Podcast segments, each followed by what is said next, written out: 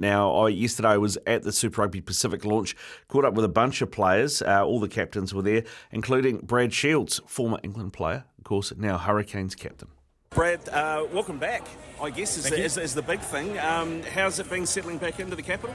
Yeah, it's been amazing. Um, when you when you got a bit of turmoil, a couple of years, you look for something familiar, and Wellington's familiar, and you got friends and family around and stuff like that. So uh, yeah, it's been really good, and being involved with rugby obviously helps the transition as well. Yeah, hundred percent. You, the squad, how's it looking, mate? I mean, I know Ardie's a big miss, but you've got some uh, real big stocks. Uh, du Plessis, yourself, uh, Braden, etc. and the Lucies. Yeah, we're, we're pretty sport for choice at the moment, and. Um, I think that's just going to be helpful for the team in terms of competition for spots, and it's just going to drive each other to be better. And you know, yeah, someone like Ardie uh, heading away obviously leaves a bit of a gap, but you know, you also you got likes of Peter Lakai, guys that, like you say, are ready to fill in, and, and that's exciting thing about rugby and um, and being at the Canes. It looks a little bit younger than, than when I was last there, or feels like it anyway.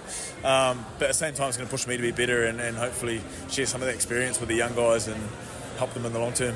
How does the, the leadership sit with you? You've played under some pretty good captains. You, you, you taking something from all of those guys? Oh yeah, it's like well, my two like Snakey and Conrad. Uh, sorry, Snakey and uh, Colsey. Um, obviously, the two captains mainly with the with the Hurricanes. Like I think just being real down to earth and uh, real personable and, and getting on with everyone in the team, no matter what. So I think that connection with guys is really important and. Uh, and uh, and that's something that I'll, I'll, probably gain with experience is making sure you know your teammates and how they tick and, and lead by example is one of the biggest things. Yeah, well, you got a couple of young tens. Uh, Brett Cameron got the start against the Highlanders. You got Aidan Morgan there as well. Bit of competition. Uh, who do you think is going to start first game? Um, yeah, good question. Uh, that's that's a well above my pay grade, but. Oh look, we want we, every week we want the person who's performing the best, and, and whoever fits that mould for the game plan we're trying to play that week. And like I say, it doesn't matter, you know, if you've been there one day or, or, or, ten years, that competition is really healthy, and those guys will be pushing each other. We're, we're pretty we're pretty lucky in the midfield, tens, nines, loose forwards, front row. Like, so if we can get some consistent performances, then uh, we'll be happy. Now, there's a, a few uh, eyebrows raised about the result against the Landers on the weekend. I know it's only pre-season, but yeah. what was what was the chat like afterwards? Yeah, it was pretty quiet from what I heard in the change rooms. I wasn't down there, but watching on the TV, like probably, probably the first thing I'd say is it probably doesn't reflect where we're at as a team, and um, we're probably disappointed that we didn't get more more out of that game. But yeah, you, you know, preseason is what it is, and, and, the score doesn't necessarily reflect how you're tracking. And uh, we're in a pretty good spot, but at the end of the day, you, you got to get a couple of wins to gain that confidence and, and, trust that you're doing the right thing in training and all that sort of stuff. So um, we'll push that one aside. We'll get the learnings from it, and um, yeah, we got we got Moana at an Upper Hutt. You know, it's a pretty historic game for us. First game at the new facility free for everyone to come watch. So we're looking forward to playing in front of a home crowd and um, try and play some exciting rugby. Now, just lastly from me, mate, there's another bloke who's followed in your footsteps by the name of Ethan Roots. We're in the Red Rose. Yeah. Um, what, you, what, have you made of his start? Well, he's a bloody motor on him, isn't he? Um, yeah, obviously when you when you go up there, Exeter's probably one of the you know most formidable teams in the Premiership, the most success over recent years, and um, you know he's done really well from what I've seen in terms of playing for the for, for, for Premiership consistently, and and Borthwick obviously sees a, a great deal of passion and, and, excitement from from the young fella. Well, I can say he's a young fella because I'm a little older. um, yeah, it's just good to see other guys sort of um, playing well and, and and playing at that international level with, with what they deserve. Good stuff, mate. Good luck for the season, eh? Thanks very much. Thank you very much. Appreciate it. There you go, Brad Shields. Uh, yesterday from the Super Rugby Pacific launch, Steve.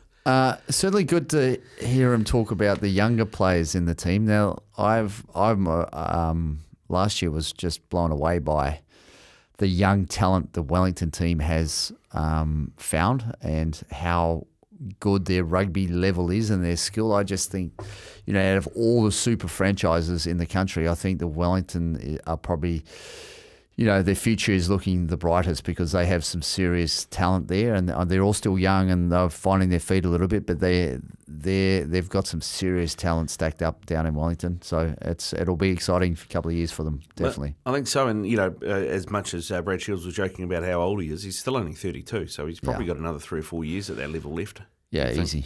And it, mate, Ian is a big story, uh, big boy. He carries hard and he does his core role very well. So he's um, yeah, he he'll be he'll be he'll be great for those team, and you know his experience around the traps and being overseas, played a different sort of rugby, and has come back. He he'll be a, he'll be perfect because if the Hurricanes anything, when they get it right, they're unstoppable. Like they're literally unstoppable. But when sometimes they don't quite get it right, it takes an old head to say, okay, let's get back to basics and make sure we tick that off first and don't try and win every game from scoring a try from 90 metres. You know, that uh, rugby has become a game that you don't need to try too hard. And I think that's where Wellington probably get it wrong a little bit. They actually just try a little bit too hard at times. And um, a, a cool, calm head to bring the young boys back down and, and keep it keep it calm and keep it real is what Wellington needs. So I'm expecting big things from them, you know, this year and, and next year. I just I think there are you know whoever's selected that team over the last few years needs a pat on the back because he's he's found an